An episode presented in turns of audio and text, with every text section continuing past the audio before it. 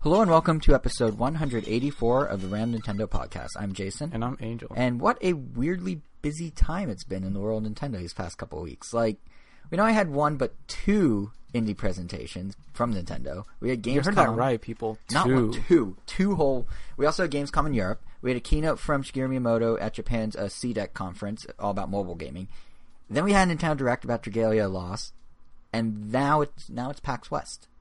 Yeah, it's not- like not to E3. it's like mention- Diet E E3. Not to mention just a bunch of announcements sprinkled So throughout many. the week.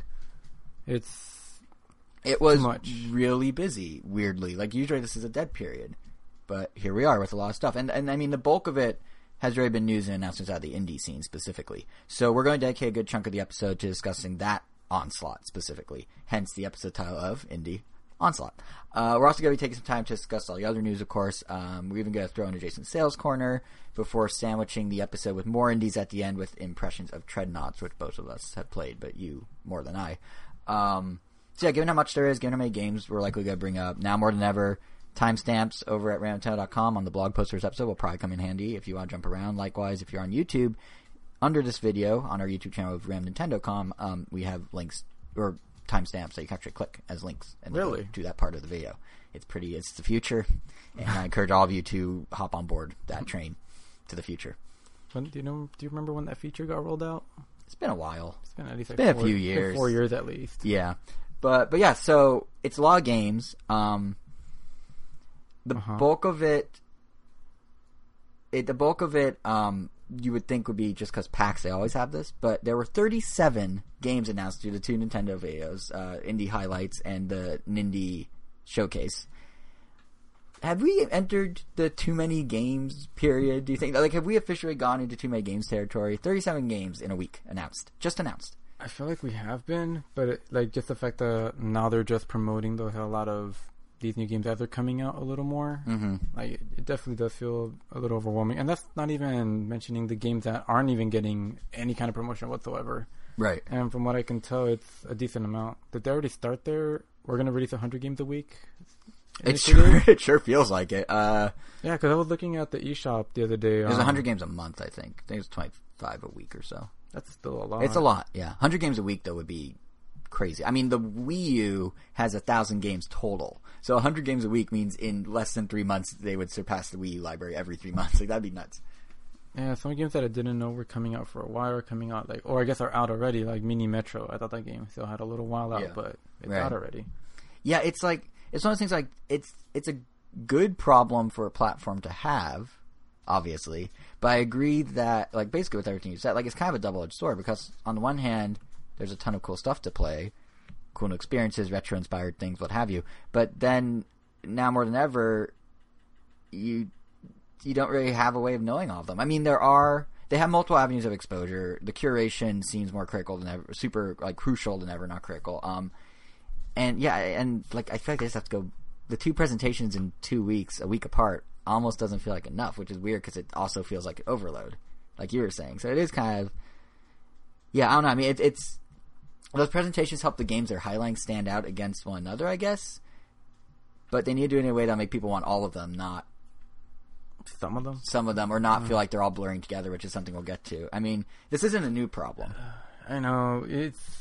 I mean, it's, It's also, one we bring up all the time. Yeah, it, it's also just a trends thing. Mm-hmm.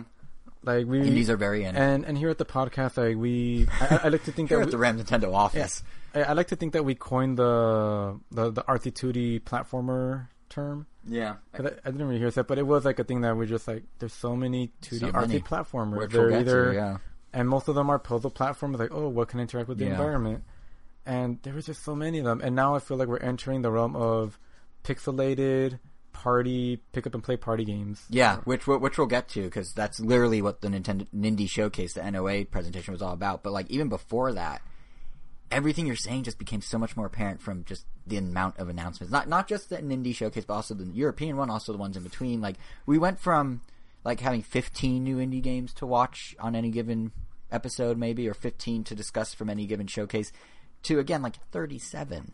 It's it's crazy. Like we we like by any indica- every indication, it's going to get crazier too. Like this is just the beginning, not the end. I mean, Switch has officially now passed a thousand games available on it, and that was a few weeks ago. You thought it was at a thousand. We just now actually hit it, so you're very close, closer than I was. Um, I have one about one sixteenth of its library. I have even less. right? But but here's the crazy thing. I just saw this article the other day. So uh, Game Maker Two engine. This is what powers Hyper Drift. Uh, Hyper, 1.6, what you uh, I almost said Hy- Hyper Light Drifter. I was like Hyper Drift Force. That's not a thing. But uh, Game Maker Two powers Hyper Drift. Hyper Light Drifter. Drifter. I keep doing that, and um some others. And they have said that there are a thousand developers, one thousand developers who are interested in bringing games to Switch using that engine. One thousand. That's literally the entire Switch library right now. Jeez, Louise. It's crazy, and what and like yeah. yeah, it's just I don't know. But the, the nice thing is, what, what's kind of good is Nintendo's finally starting to branch out. So like, what what's beneficial is they're actually using the news app in a cool way. So obviously, this won't solve all of the problems of too many games and not enough exposure. Uh, but they're pushing, you know, they have pushed indie games before on the news channel on the Switch. But um, it sounds like they're going to use it as an opportunity to both like highlight more games and make them stand out in different ways. Like the whole idea of like you're sort of pitting games against one another, but they're all you know trailer after trailer, pixely 2D local Yeah. multiplayer thing. But it seems like what they're doing with this because they're talking about oh we're gonna have extended Q and A's, feature articles, little surprises. So I'm kind of thinking oh this can almost be like a digital Nintendo Power. Like they can do a weekly newsletter or something where they highlight different games in different ways and draw attention to different aspects. So even if they are perhaps very similar in the genre, they can present them in such different ways that they're each memorable in their own way. And then maybe in those cases, people will buy both instead of just one or whatever. So it could be cool. Like if you get people in the mindset of checking this thing regularly, like a Friday, like a, almost like a follow Friday on Twitter, except for indie games, potentially it could work. I don't know. I mean, do you even look at the news app ever? The news app? No. So I Ever. I used to. I mean, I have. Um, I follow Go Nintendo on Twitter, and they're really good about tweeting essentially every single indie game announcement. Yep. So even if I see them on the direct, I'll at least see the name, Mm-hmm. and then just like, I'm sure like a lot of other like Nintendo fans that like to be on the pulse of the news, like they also go to Go Nintendo again. Right. No, it's true. I- it pretty much revolves around Go Nintendo. It really does. Like every time I build the outline for this, I just make sure I don't miss anything by going through Go Nintendo. So that's kind of how I've been sort of keeping up with the indie games, but still, like kind of like you were saying, like maybe this will help people buy two instead of just one. But then Yeah. that's the other problem. There, a lot of the games they're announcing are just really interesting or look really good, and even if they're very similar, like you can't buy all of them because that's just too There's much too money. many games. It's like it, it starts to become unreasonable to for them to expect to buy you. Yeah, for them to expect for you to buy like all these types of games, Yeah. especially when they offer games like kind of like Stardew Valley. There's like one that we'll touch on that has like Mhm. apparently like a 20 hour story mode, but then there's some that has that are more multiplayer centric that are I guess have other story modes with co-op. Like they're just there literally isn't enough right. time in the day to play all these games. So I don't know. It's just tough. It sucks. Yeah, I mean, I'm hoping the news app I. I wish they went back to like trickling out like maybe five games a week. Which is again the weirdest But problem. that's also This too is- slow. I yeah, this is the weirdest problem. Is like we spent. I said this on a different Is episode, but we spent like? so many. What? Yeah, Steam? Steam- is worse. But um, yeah, we spent like Steam is, yeah, Diet Steam. We spent so many episodes in the Wii U days being like, if only we got more indies, and now we're like, uh, careful what you wish for. No, but the thing is, like, I think the news app could work.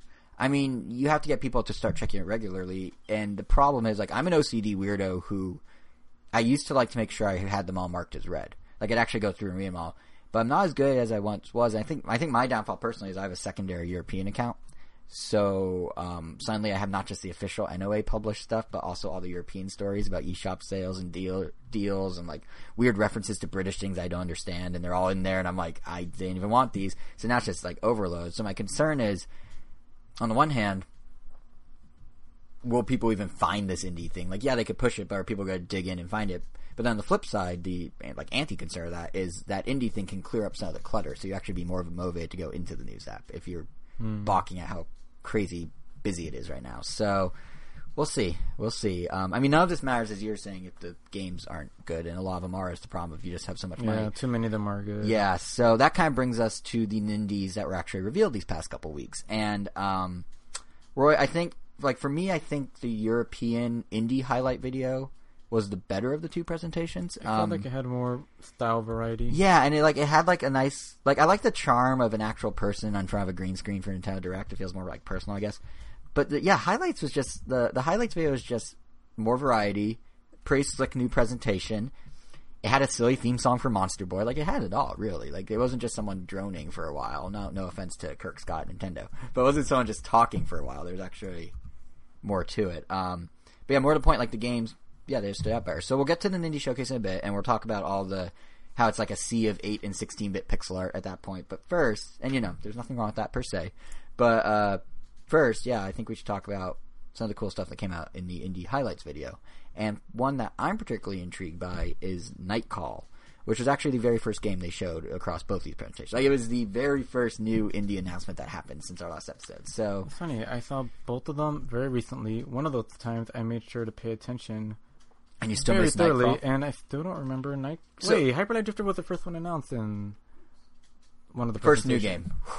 Oh. Save myself. You're right. This First is new game. The first new game with Treasure Stack. I have these. No, no, no, no, no. On the indie Europe, Oh, Indie Europe. But you Yeah. said both. but the indie Europe happened the week before the American, so it was Oh, the okay. first by technicality, chronologically speaking. You're in like Twitter algorithm world. I'm still in chronological feed world. Oh, okay. But uh, yeah, it's so Nightcall is if you don't know what I'm talking about, if you somehow missed it, it's essentially a murder mystery game. Uh, it has kind of an interesting twist compared to other entries in that in like the genre, because it's a narrative driven adventure game type thing. But first and foremost, it's non-linear. So multiple playthroughs mean that even when you encounter the same characters and they will look familiar, the order and the outcomes are going to vary as well as their guilt. So they'll get in your they'll get you know added into the story and be a totally different scenario basically than the last time you played. So it's actually a narrative driven game that has real amount of replay, which is kind of cool. But uh, to do that, what they did is they made the whole game center around a taxi. So you're playing as a cabbie. Uh, you both need to make enough money to just live, and you're assisting the police with a murder because they hit a dead end. So you have like normal dialogue trees where you have to interrogate people, but you also need to weigh whether it's worth continuing a conversation once you reach the destination. Like there's a map as you're playing, and you have to kind of weigh, okay, is this conversation which is more important in this moment? Do I get my money or do I get my info? And that also is just like another layer of um, decision making on top of the usual dialogue tree stuff. So it's it's kind of like a risk reward thing, which is Very I don't know. It's kind of yeah, it's very it's a neat spin on it. And I think ultimately what's going to make or break it um, is what happens outside the taxi. Like they showed some basic point and click. Looks like sleuthing through files or something. I don't know if that's a cinematic. I don't know if that's gameplay, but I think you might need more than just the cab itself. Um, and of course, the other thing that matters is how well it's written, since it's all about the characters and the conversations.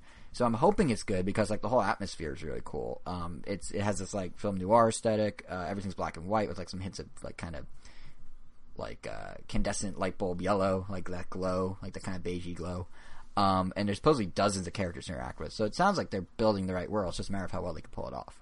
So, assuming they do, to me at least, this feels like a really cool addition to Switch's library. I mean, there's already that whole audience that's into things like Thimbleweed Park or the Telltale games, so this just kind of slots in nicely, caters to that niche, but is still its own unique kind of take on it. And coincidentally, or maybe not so coincidentally, it's actually coming out early next year, which means anyone that's into this genre will be pretty much done with what they're playing by then because Telltale just announced uh, back during Gamescom, I think, that Walking Dead season one, season two, and uh, Frontier, New Frontier will all New Frontier, right? Or is it Yeah. just Frontier? Yeah, will Well, all yeah, New Frontier season three, basically. right. They'll all be on Switch this year. Yeah. It sounds like, or soon. So basically, people have time to play through those. They'll get tired of those, and then boom, here's Nightcall ready to fill that void. So we'll see. We'll see, but it looks cool. I think it looks pretty cool. Yeah, the I agree.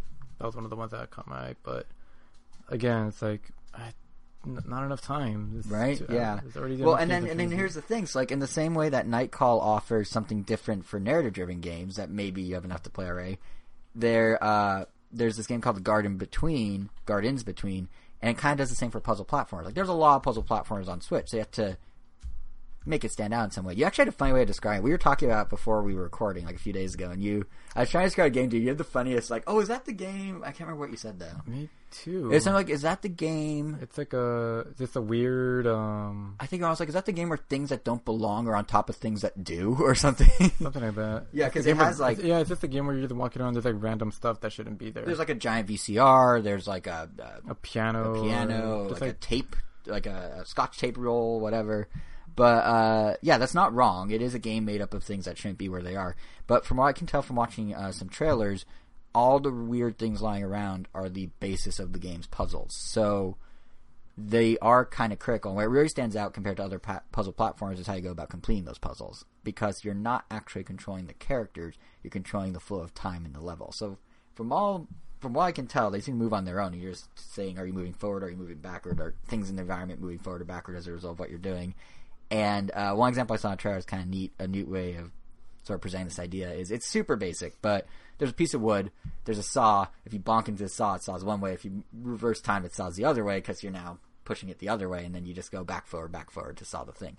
That's the most basic way you could describe how the mechanic works, but it looks like it gets way more elaborate later in the like based on a trailer later in the game. So it's kind of a cool idea. Like it's it also has kind of this other so I like how Nightcall stands out by being visually different from the other uh, narrative games. This one isn't 2D side scrolling. It is left to right, but it's on a 3D island set of islands that spin around. It's very much like Captain Toad or Monument Valley, where they're kind of these little self-contained floating platforms, and they just spin as you move. So you still move like forward and backward, and that's it. But visually, it stands out from a lot of the other stuff on the Switch. That's something that's going in its favor too.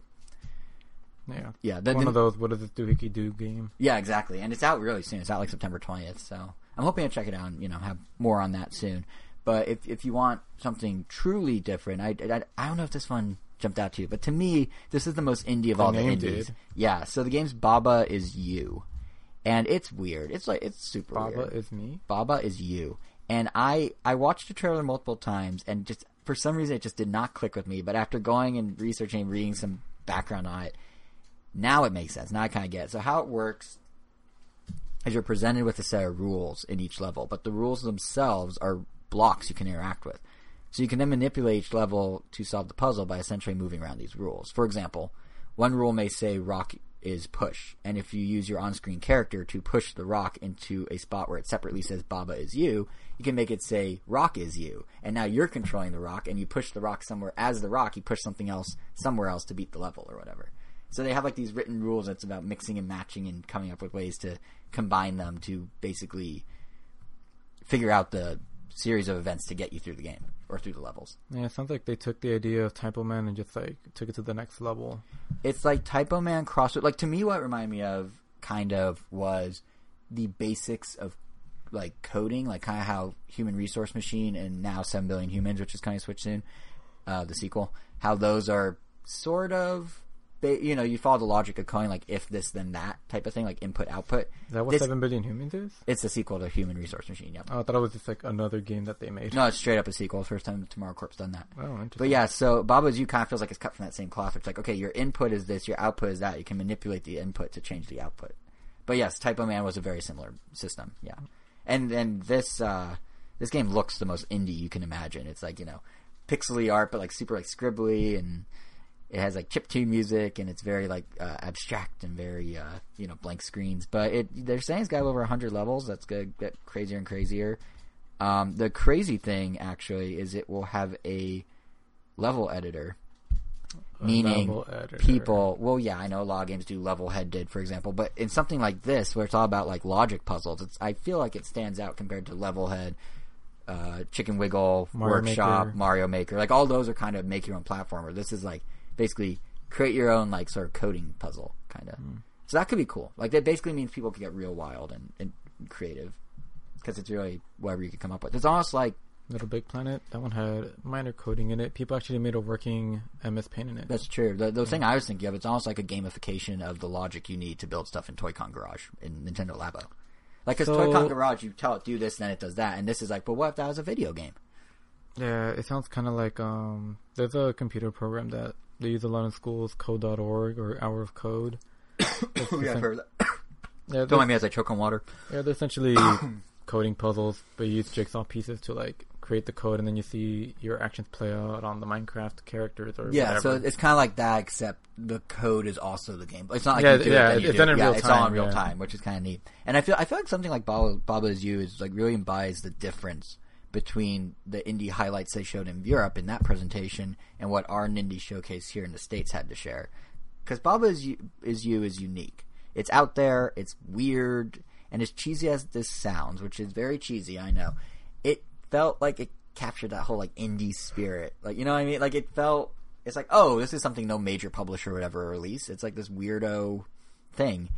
And it was part of a pretty diverse set of games in the indie highlights that went from like this to like a 3D space shooter with um oh, what was it called Everspace to you know um Shadow dropping a full on third person shooter with Morphies Law, which I am curious to try, but they seem to be having some online connection issues. I might Might as well wait until yeah until they iron it out. Even though, like an- another game I want to play, but like I'm still There's no time. I'm still like finishing up my like wrapping my head completely around Fortnite. But then And, and you know that's the funny thing is when Morphies Law was announced a year ago, it was the only game of its type on Switch. It was a third person shooter. That's crazy. Now there's like multiple. yeah, Paladin. Plus, if you count like well, Paladins is I know, but technically yeah. yeah, it's still you can yeah. still consider it there. Paladins, Fortnite, Crazy Justice when it comes out. Um, I feel like there's another one I'm forgetting. You know, Well, Morphies Law. Just to mention, like rest in peace, every game on December seventh. But Oh, when Smash hits. exactly. Well, yeah, that that uh, and, and even just me personally, like today, as we record, or the day we recorded, I just happened to finally upgrade from five megabyte internet to 100 megabyte internet, and what means- what a difference it makes, right? which means I could actually play Smash Brothers online without it lagging, instead of it being like maybe one every 10 games was playable. I don't know why I even tried, but I still tried anyway. But yeah, I feel like any hope I had of finishing other games just almost went completely gone. I have no reason to play Smash 4, but here I am. Well, then that- you know that that's funny you bring that up because that that it's like that could- goes into the indie I, showcase. I could be finishing. I could be finishing God of War, but, now you're no, playing I'm you're playing, Smash on a defunct system. Yeah, on top of yeah, like, and it doesn't help that like I'm quote unquote like oh, I'm still keeping my fingers warm with Bowser, but like his moves are different. Like he doesn't have any of the combos that he has in this game, so I'm, I'm essentially Right. like all that muscle memory is gonna go to waste anyway. So What's the point except you're addicted and It's you just fun. need to seek help? Yeah, it's because it's fun. But that does actually raise a good point because the Indie Showcase, he sort of alluded to this. Like, I mean, what did you think of it? Because it was all kind of a big blur, a pixelated side scroller, everyone on one Um, screen, combat. I Like mean, overall, did it? it, it emphasized that point I made earlier. There's a lot of interesting and fun looking games coming, but more so now than ever, they're starting to feel redundant. yeah, it's like oversaturated. Yeah, just that oversaturated. There's there's just a lot of the same. There's too many. There's too many. Like we said earlier, there's four. The four player quick party action game is now. Is the new Metroidvania, yeah.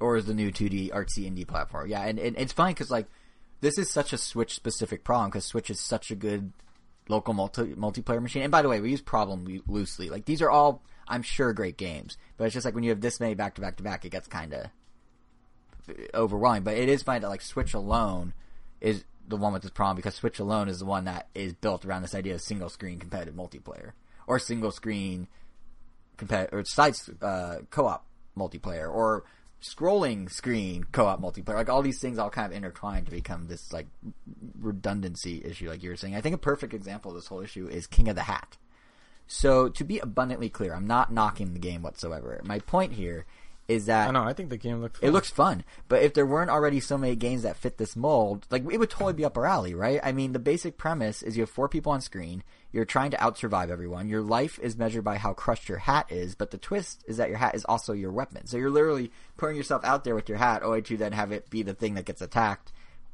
So it's like this kind of dynamic of almost I don't even know. It's not risk reward, but it's like uh But yeah, there's an interesting like two thing two part thing here. But like the key is that it just goes by really fast, Yeah. and it's really easy to pick up. But like Yeah, they're like, talking about like, like, like another game coming out very soon, like Towerfall.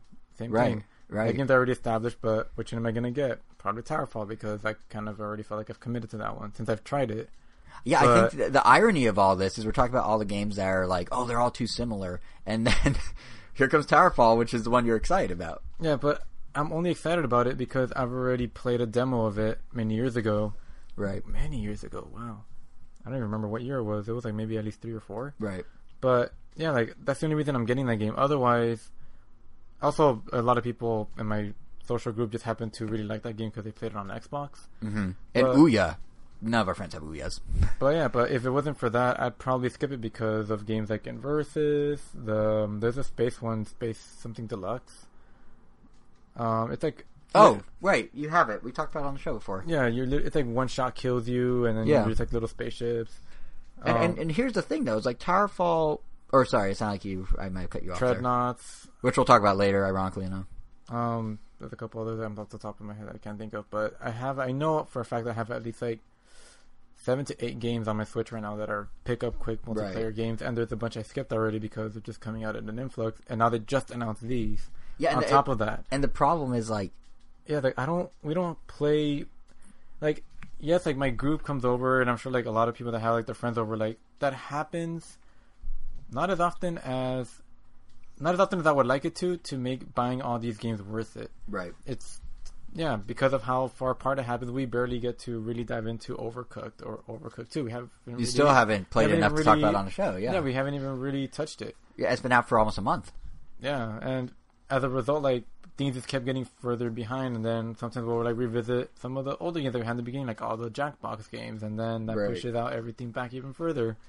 Like I mean, like Just Shapes and Beats, like another quick pickup and party Yeah. game for four people, but that one was music and rhythm based and really different. Yeah, so, that, it stood out. yeah, so that carved out its own niche. But now these other like actiony, like are I mean, blending. they even like King of the Hat, I feel like kind of goes into the territory of like Brawlhalla, um, Brawlout, um, Rivals of Aether, Yeah, the whole fighting game. to world. name a few, and there's like so all the other 2D fighting games. But Yeah, I think you know Jesus. Brawlhalla is interesting because like every game we mentioned is an indie game, except Brawlhalla because Ubisoft now owns it. It's like it's not even the indies that are just doing this. It's uh, it's also Brawlhalla, which is a major quote unquote game. Like this was announced during Gamescom, and you know this is to be fair to Brawlhalla, it is as you noted more of a real fighting game that is a uh, like kind of local multiplayer silly game, but it's still it still sort of fits the mold. Like for the sake of conversation here, like it is still part of the same problem. Like what?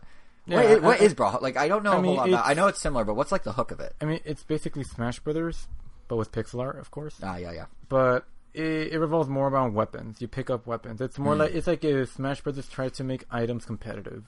Interesting. So it is more. It's almost more So- like Towerfall because Towerfall is also very weapon based, right? Well, yeah, well, Towerfall you're just shooting arrows, but oh, okay. Well, Yeah, projectile like, based. yeah, yeah, yeah. The game is like, like Towerfall, like is almost like identical to Treadnauts because that was also just Right, projectiles. right. But so it's a little different, but there's also like I don't know. It, it's really hard to decide on like that because of word of mouth. It's like I've heard good things about it, but I've heard better things about Some Rivals of Aether. So it's like I, if I'm gonna get one, I might as well just get that. How many fighting but- games are you gonna? Don't you have to like be good at fight? Like That's the thing too. Like fighting games, like at least like that. If you're gonna, uh, if you're gonna play them for fun with friends, that's fine. Especially those four player ones. But the 2D ones, I feel are like a harder sell. Like I was, I wanted Pocket Fighter for a while when there were like zero, when it was supposed to be like the only fighting game on on there for a while. right, But then here came Street Fighter Two, then Street Fighter Two again among like 14 other right, games. right. And then there's that other 3D 2D fighting game, and Then there's uh, Blade Strangers and SNK Heroines in a couple weeks or days. And, yeah, and then and then Smash Brothers is coming of out course, soon, which so is gonna swallow them up alive. Yeah, it's like if I'm gonna pick one, I'm also Yeah. gonna pick the one with King K. Rool. So Right. I, I do think does in this have King K. Rool? Brawlhalla's I don't think so. defense, Brawl no, it doesn't. in Brawlhalla's defense, um, the one thing that it has going for it is it's free to play. So automatically that gives it an edge just to get people to check it out What? and hopefully have a better environment. Yeah, the whole hook with Brawlhalla is it's free to play. So Hmm. when it launches on November 6th on Switch, it will also be free to play. The question is, will it stand a chance? And I mean, launching a month before Smash seems almost like a death wish. Yeah. So I don't know, but um, but I, I do I do feel like we need to give credit where it's due. Like again, all these games are probably very good. Towerfall we know is good. You it has great recommendations. A lot of games it shows good, but like and the, and what I was gonna say is the um the developers are really trying to like make them stand out on Switch. I mean, Towerfall that's been on that's been out for six years, I think, or something like that. And the Switch version actually has some cool new stuff. Just to sort of backpedal to it for a minute, like as all Switch editions do, it obviously comes with expansion. So it has Dark World and Ascension, the two later Tower Falls. But they're also adding exclusive Switch characters in the form of uh, Madeline and Badeline from Celeste, which makes sense, same developer. pretty cool. But beyond that, the biggie is it is upping the number of competitive multiplayer com- uh, participants. Used to be four. On Switch, it will be six, and they're making special wider screen stages to accommodate that. Six player Smash. Six play, yeah, essentially. But like that's kind of like it- that's kind of big. It's, see, I mean, it's gonna be crazy. It almost hurts it because it goes more into the like chaotic King of the Hat style fighter than they, or mayhem than anything else. But But more, but It's unlike like- the other it's- ones, they're it making has, efforts here. Yeah, and unlike the other ones, that one has like a rep. Oh yeah, yeah. It's well known. Like, it will do like, fine. every- like everyone knows about like Towerfall. It's, it's it's gonna probably be like a top seller for a while. yeah, but it's more like what about the smaller Also- games? Like how are they gonna? Yeah, fare? also because it's like one of those games that's like perfect for the Switch, but I mean, King of the Hat is perfect for the Switch. so is Samurai- Killer Queen Black Sa- when Sa- that comes out, Samurai Gunn 2, it's another game that's kind of similar to and was in the showcase. yeah, like Or uh, like it looks cool, but it looks very similar to like all those games you just mentioned. On top of it, looks very similar to like um Slime Chan and The End Is Nigh right. and all those like really hard to Well, yeah, Sa- platformers. Samurai Gunn 2 is funny in that it's literally melding the two popular indie things into one package, but yeah, they already exist in their own it's separate like worlds. it's interesting. Like that's cool that you're mixing them, but yeah, it's like you're not different and uh, Yeah, or like, or like even a game like uh, Zarvot, I think is how you pronounce it, right? Yeah. Like that, that one at least is isometric and 3D. Yeah, like that whatnot, one but it's the still pixels, so ultimate props for that. Yeah, but it's still ultimately yeah, it's still the Yeah. same kind of like quick, twitchy fire at your enemies, kill them. yeah, or your friends for that matter, because it has it does have a single player campaign. I'll give it that. right. But yeah, at the end, after you beat it, you're just gonna be doing the multiplayer, and then it's no different than the other ones. Right, and then even like in the European one, there was Windjammers. Now, actually, I should be fair to Windjammers. Windjammers is technically an old Neo Geo game. That, for one thing, the way the shorts blow in the wind and the animations on those sprites is beautiful. But no, it's um, it's it's also at the end of the day kind of the same because it's very close quarters. You're throwing rapid fire frisbees. Yeah, it, each it's, almost like a little, maybe almost call it like a fighting game. yeah, a it's like somewhere. thing. But it literally is the bridge between the two genres that are getting over stuff that you were describing, basically. Yeah. Yeah. So it's like it's different enough that I could almost find a spot for it, but yeah. at the same time, it's like I don't know if I want another game like that. That I I don't know. I feel like more of my friends are gonna have to are gonna have to want it for to make it worth it. I guess. Yeah, I think I think it's uh I didn't even mention Rocket League, but I mean Rocket League is also like its own thing. Luckily, there's like no other car soccer, soccer. yeah, soccer games. yeah. But yeah, I think I think the problem is like ultimately if you look at just the showcase, there were like four or five games in this very similar like shared space close combat chaos multiplayer on one screen subgenre out of 12 games in the presentation. Where's Gang Beast? There's yeah, it's seriously. Although it's the same issue, but it has re- it has a reputation. Like that's the other thing. Um, I was starting to say before is like I'll get back to my other point in a sec, but like Towerfall will do fine. Killer Queen Black will do fine because Nintendo put it on the show floor at E3. Like some of these games are obviously getting propped up a lot higher than other ones, and there's this whole conversation that was happening on Twitter with Jules Watson and some other developers, where basically it's like Nintendo's like how does Nintendo like choose which to promote? How do they decide which are better than others? Because it's not about the quality of the game. Some bad ones get a lot of attention, some good ones don't get any attention. So it's just kind of this weird thing where they're all fighting one another, and ultimately, when a quarter to a third of your presentation, a third, it was like four or five games of your presentation is all the same type of game. How, as Nintendo, do you even decide how to elevate them or whatnot? Like, what make what made Killer Queen Black? I guess maybe its reputation on the arcade scene, but and it is very fun. But what made that, let's say, the one that goes on the show floor, while Towerfall was not, which also has a good reputation. I you could argue Killer Queen Black maybe because it's a console exclusive. and Because it's never been in, in a console game. That- I didn't yeah, even okay, know it that would existed. do it. That would do it, Because I didn't even know it existed. I thought it was a brand new game, and then I'm like, oh, it's an old thing. right. Yeah, Interesting. but like or like something like uh, you know to go back to the idea of um, Paladins, I guess. no, no, but, Well, yeah, or yeah, even that. So like. Well, actually, they had Paladins and Fortnite, so there you go. They were both there. But I was just gonna say, like, there's other games in the genre. Yeah, but why does applies to. Fortnite have to be there? because it's the I know, biggest game on the planet. they took over not one but two stadiums at E3. One for the tourney, one for the after party. It's insane. But anyway, yeah. So we, you know, it's we'll see, we'll see. But you know what's kind of interesting about Windjammers, since we mentioned it, uh, the team reviving Windjam Windjammers itself is a revival, but the team reviving it, uh, DotEmu, they're also the guys who are reviving Streets of Rage for Sega now with Streets of Rage Four. And this seems there seems to be this sudden trend that ju- it seemed to kind of happen around Gamescom. This sudden trend of publishers bringing back old franchises in kind of like hands off or lower budget ways. Like GungHo's doing it with the Grandia RPGs. They're getting HD remasters, not remakes, just remasters. Capcom suddenly HDifying uh, Onimusha Warlords, which is from 2001. It's from the launch of the PS2, and now it's going to be in HD, but the exact same game, like even down to the clunky controls, apparently. So there's this trend happening that Windjammers is hopping on. But what's nice is in the case of Windjammers and the Streets of Rage uh, sequel, which we don't know if it's coming to Switch, but I'm sure it's coming to Switch, is Sega seems to actually be going one step further and actually having other teams who are truly passionate about their games do the reboots on their behalf. You know, we saw it with Sonic Mania, for example. They hired like one of the best Sonic fan game guys and had him do it. We're seeing it presumably with how Windjammers 2 will turn out next year, and presumably how Streets of Rage 4 will turn out. So it's kind of it's, this is more of an aside from what we were talking about before. It's just kind of interesting that there seems to be this big influx of remember that here it is again, or remember that we're just gonna let a fan that grew up with it make it for us now.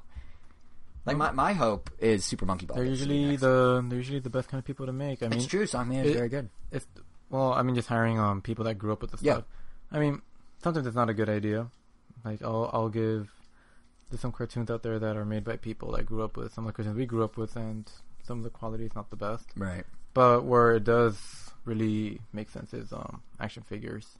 A lot of people that grew up with Ninja Turtle toys, like I did, really wanted some stuff with more articulation or toys that just looked like it did in the cartoon. But now the people that grew up with them are making them, and they actually make them look like the cartoon, Right. which is like, whoa, it's awesome, and it makes you really appreciate it. Right, right. Yeah, that seems like something because action figures were I wouldn't say they were new when we were kids, but the concept of them Yeah, not even the is fact not that it's a recent figures. thing. It's like, like yeah. oh man, you want a a super six ac- hundred dollars. Yeah, you want an accurate like eleven dollar toy? Like, nah, man, we're gonna give you a like one six scale, superposable, like a million accessories to recreate the specific shot from the from the TV show or movie, but it's gonna be like two three hundred bucks. and then you're gonna put it on your shelf and never recreate any shot but the one he's and I'm posed like, in. and I'm like, damn, that's cheap. But That's cheap. Yeah. hey, oh, man, I mean, it's all relative. hand yeah. painted, all that stuff. That's A true. lot- Yeah, actually, yeah. For the amount of work that goes Yeah, into for the amount of work yeah. that goes in, it's it's pretty nuts. Engineering and all that stuff, especially for the Transformers. Jesus. Well, at least Yeah, the masterpiece are- ones. Yeah. Right. You know, my hope is that this idea of taking the younger and letting them build new things in the worlds they appreciate. I'm hoping, or not necessarily the younger, but just fans. I kind of want Super Monkey Ball to get that treatment. As I started to say before, It because never will. I, I, I mean, it might not. There's actually an indie. They just announced a game called Marble It Up for Switch. It comes out, I think, next month. This month. We're in September now. This month. And it's not Monkey Ball. I mean, it doesn't have a monkey inside a ball. But gameplay wise, it does look pretty similar. I'm not saying they should graph Monkey Ball on this. I'm just saying at least if I don't get Monkey Ball like you think I won't, at least I have this alternative. Because, like, you know, you're still navigating weirdly shaped tracks. Uh, there's still A- a time limit they have to work within. They have to try and get over ramps and through tunnels and yada yada and whatnot. And there's boosts and jumps and that sort of thing. But what's kind of interesting in this one is they're also doing a power up system you can use in the levels themselves. So there's no bananas to connect, co- connect, collect because there's no monkeys. But instead, they're putting other things on the levels that affect it. So, like, who knows if it's actually going to be of the caliber of Monkey Ball? I can hold out hope. It seems like they're modernizing a lot of stuff. It'll have ghost data. It'll have online leaderboards, all that. But you know, it's on, it's on the right track. No pun intended, at least. So maybe, like maybe maybe Sega will see this and be like, yeah, we should bring back Monkey Ball and get someone to do it Sonic Mania style. Monkey Ball Mania, Monkey Mania. Maybe they should bring back Monkey Monkey, Mayhem. In the same way that they brought back like a super gritty, dark reboot. No, you mean like Bomberman Act Zero? Yes, exactly. I want Bomberman Act Zero, but for Monkey Ball, like realistic monkeys. Oh, that's weird. Do they still wear the shirts with no pants? No, we're gonna try to make it. They're they're gonna try to justify like everything realistic. So instead of I guess these colorful capsules, I guess they'll be cages. Ooh, this is weird. And I guess- Peta's gonna be all over this. And I guess it'll be like a like a murder coliseum dome or something, where like there's a bunch of spectators. Uh, Enter the Thunderdome. There you go, like yeah, like a Thunderdome kind of deal, and the monkeys have to make it through the obstacle course or they die or something. There's like spikes on the bottom This is both the best and worst idea I've ever heard for a reboot. So I hope. I okay. I hope Sega does two things. I hope they do what Konami I mean, did with Bomberman, and it also Make feels like it's gonna bomb and a- horribly. yeah, But I don't know, give it the best physics, and it'll be like a very perplexing game for people to play. Like, man, this game. would you even still so- call it Super Monkey Ball? Because if they're It'll I guess be you would. um, Ultimate Monkey Ball. oh yeah. Monkey Death Ball, no, that doesn't work. Anyway, Yeah. yeah. So that that's my dream. Not that normal Monkey Ball, but but we'll see. Um, the the thing, kind of to our earlier point, I feel like we got sidetracked about um, like fans making games, but to the earlier point about all the games being the same. Uh, you know what's crazy? It wasn't even just what was in the showcase. There was stuff outside of it too, on a high level, like a high high level, like indie game royalty levels, like Shovel Knight is now making a game that fits this exact mold. It's like why? I mean, it looks cool, but it's just kind of like why? so Yacht Club Games they revealed this past week that um, they have one more surprise game planned for Shovel Knight. They're calling it Shovel Knight Showdown, and like I said, it's a local multiplayer, single screen, competitive mode. So they're really it- it's a free update for everyone who Yeah, gets who has Shovel Knight Treasure Trove. It looks But like it's also going to be ten dollars. Uh, it looks like a simplified Rivals of Aether, like a slightly Yeah. more complex um, King of the Hat. and it does look fun. Like all of these look fun. Every game we've talked about, we brought up because it stuck with us because it's probably fun. But they all look so like similar. it's just I don't know. Like like for Showdown, Yacht Club Games is like kind of doing some interesting stuff. It's not just that one mode. I mean, you know, they'll have 16 different playable knights and all that. Some for the very first time. But you'll be fighting on stages from throughout the rest of the game. So it's kind of also like an internal Smash Bros. situation. Uh, you can either play against AI or other people. Oh, it's like Shrek Fairy Tale Freakdown. Yes, that game that everyone just always has at the tip of their tongue, ready to bring up in a moment's notice. Yes. Yes, I I, I barely even remember that game. It Remember when got- Shrek had a kart racer? a few of me, I think if, I know like uh, many years later it got like a like a resurgence and then it got a competitive scene and there's like an actual meta for it. Really? Yeah, it's like it started off as an ironic joke and then I guess it just became a thing. Huh. Yeah. But yeah, so it is like that, except it has multiple modes. I don't know if that had multiple modes, but this has multiple modes. So that's why I started to say it sounds like they're actually trying to put more effort into. it. So there's standard showdowns, but there's also like a gem clash mode where you have to. It's it's almost like Killer Queen Black, where it's less about So fighting each other and collecting So gems Shovel Knight. Treasure Trove Yes. has Yes, yes, yes, yes. showdown inside of it and some other stuff. Yes. So what's to happen? Is it like- this is where it gets really confusing. Is it like the Shovel Knight collection where it has Yeah. Shovel Knight every Shovel Knight game ever? Right? So the plan is, and luckily for other indies, this is the plan because while Showdown, while Showdown will be sold on its own, um, it's mainly going to be bundled with the other stuff. So you're really getting it if you want the whole package. But it will be Treasure Trove as we currently know it, and then it will also have the new, um, oh, what's it called? Uh, King of Cards. So basically, where you play as one of the other knights. So basically, you get three separate Shovel Knight games plus Showdown mode for like thirty bucks as a single package. But if you already bought Treasure Trove, King of Knights, or uh, yeah, King of Cards, not King of Knights, King of Cards and Showdown will be free downloads simultaneously on the same day of April 9th, 2019. This is very far out. That same day is also when they're releasing a three pack of the Plague Knight, Spectre Knight, and King Knight, which I can only assume are the ones from each of the little spin off things that are included in Treasure Trove. So there, there's a whole world building going on here. And I, I mean, like, really world building, because one of the other things I didn't mention is um, Showdown will have a single player mode where they have every knight has specific challenges against specific opponents and rivals, and mini games and a final boss, and there's like a story that you go through the fighting. So they're they're putting an effort here. Don't get me wrong, but it's just like, why are they putting an effort in that specific genre that everyone else is already doing? Well, I mean, I guess It's not to knock it. I'm sure it'll be fun. It's just there's so many I of mean, it them. makes sense. I mean, I guess they didn't really have to do much. The gameplay itself would only really fit a fighter Yeah. type game. If, That's true. If it's not a platformer, I mean, it's like they wrote themselves into a corner. know what they should have done? They should have used the King of Cards name literally and made a card game, a Hearthstone style card game, but all Shovel Knight. Oh wow, that could have been just just saying, there no, no one can paint baby in a corner or whatever that expression that thing from Dirty Dancing is like. Yeah, no, there's a way around it. And yeah, like just to reiterate, because I feel like we've talked. It sounds like we're being so negative. It's really cool. There's all support. I don't think either of us are saying any of these games that are kind of similar are bad. Like I know the developers are proud of them of what they're No, building. They're- I spent too much money on a lot Right. of similar games that I don't Exactly. feel I need anymore. Yeah, so it's kind of like they're pouring their hearts and souls like into these sorry, games, but it's like I'm full. Yeah, we already supported those games. Like, we, there's only so many times you can eat dinner in a single night. Yeah. Usually the answer is once, but it's kind of like that. And I bet, like, on their own merits, these are all great games, but it's the same issue. It's just like, you know, you're not going to have five desserts. Actually, I would love to have five desserts, but yeah. What's promising and more exciting, I think, is that there were still some games that are trying to do something new or unique, even within this sphere of single screen, multiplayer, competitive, whatever you want to call it. Um, I think one example from the showcase actually is a game called Treasure Stack, which ultimately is just a merger of this whole single screen platforming idea that we keep talking about, but with a traditional falling block puzzle game. So on their on its on those two merits individually, it's like oh we have a lot of those, but combining them like you still have all the traditional puzzle mechanics. You're still trying to fill your opponent's screen with garbage blocks until you know their cup runneth over, but instead of controlling the blocks as they fall, you're actually playing as a guy platforming on top of the blocks, and using a grappling hook to pull them down to where you are to form the the things that make them go away.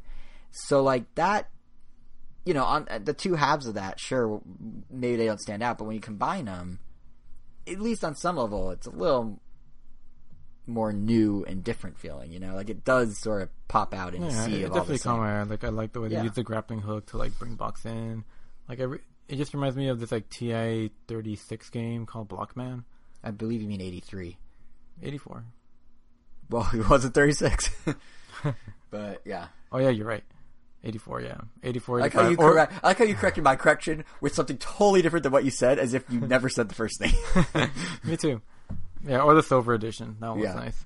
But yeah, That, was, that was steady. I Yeah, it was- remember. I know it's the same premise. Like these blocks fall on top of you, and you just have to like position them so you could like get out of there. It was like the only platform box I can game I knew about, and then when I saw this one, I'm like, oh, that's cool. It's like they brought that. Hey, there! It's that nostalgia wave they're riding. Yeah. But what, what's kind of interesting about this is, so basically, if you want to run with the Blockman analogy, they are modernizing it. So it's multiplayer. It has crossplay. It has online play.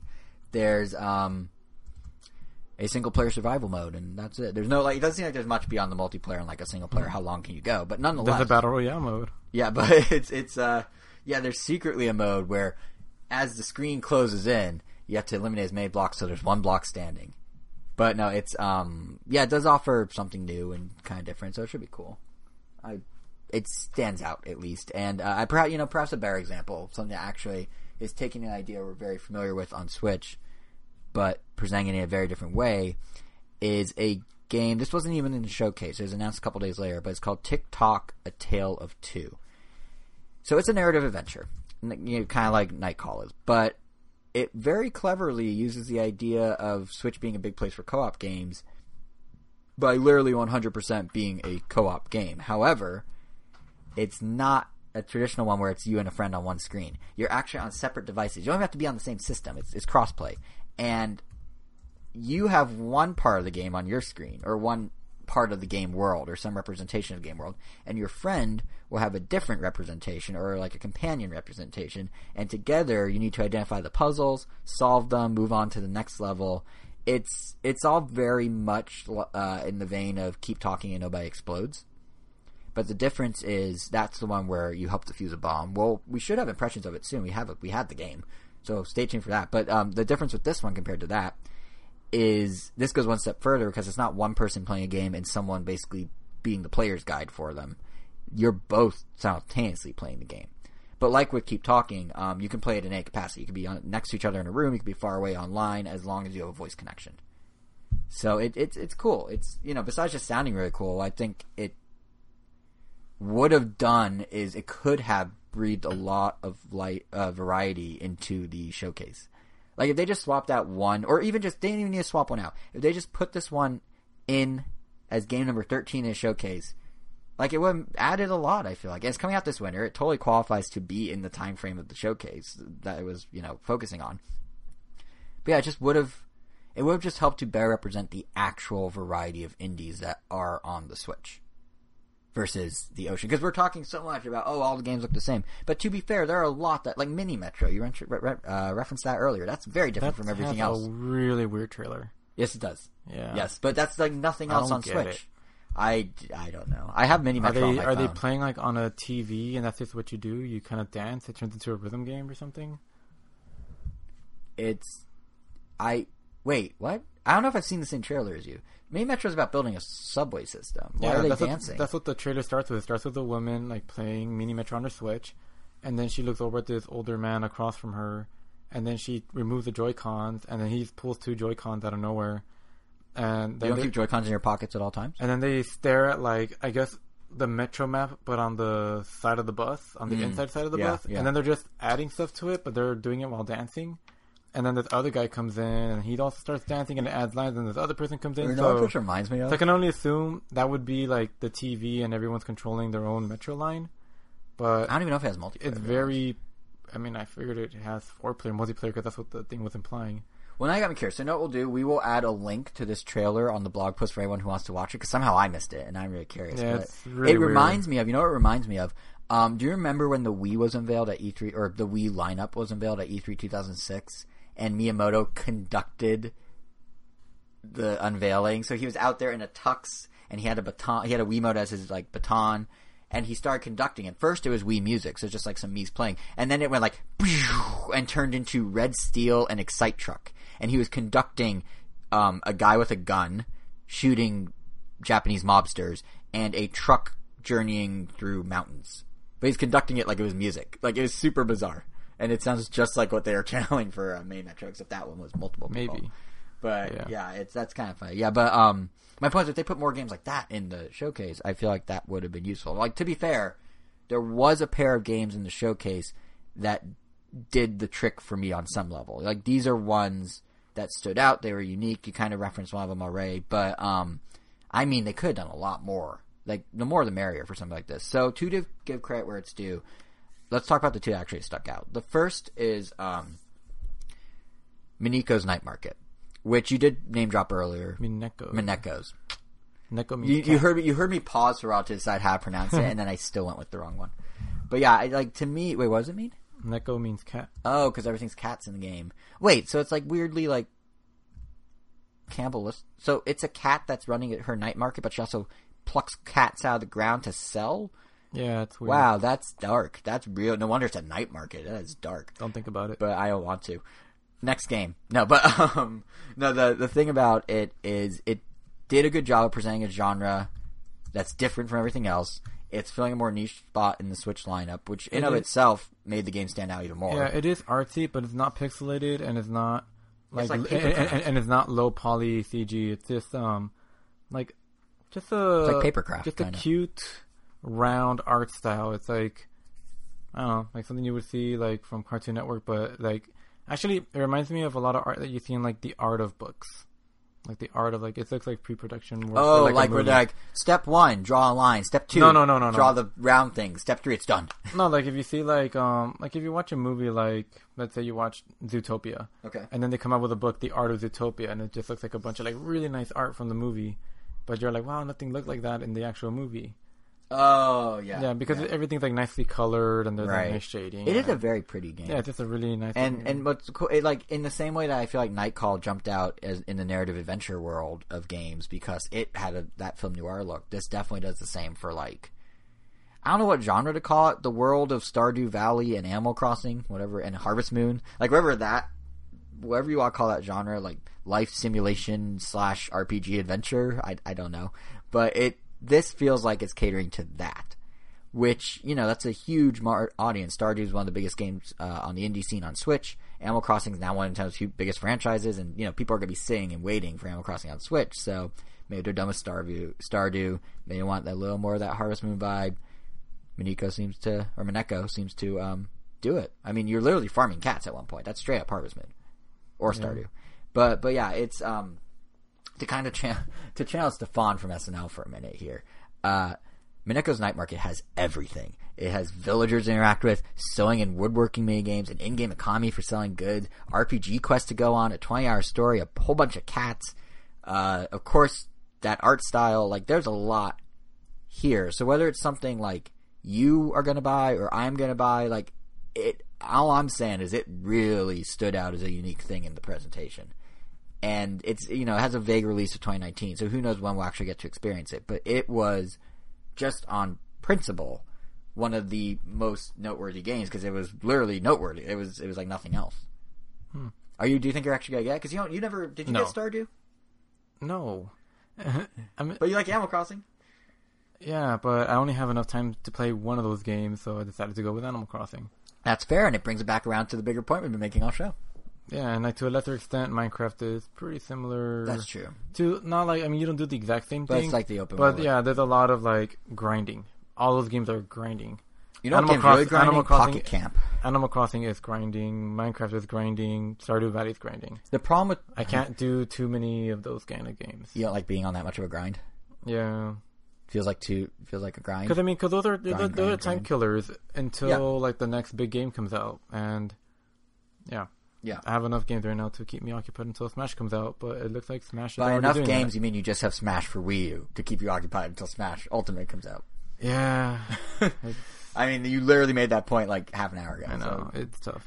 Yeah, but there there is one other game I want to mention from the showcase that stood out. Yeah, my too. comments are going to be very one-sided after December seventh. Yeah, it's very fun. So I was playing this awesome new. I was playing uh, No More Heroes. Travis Strikes Again.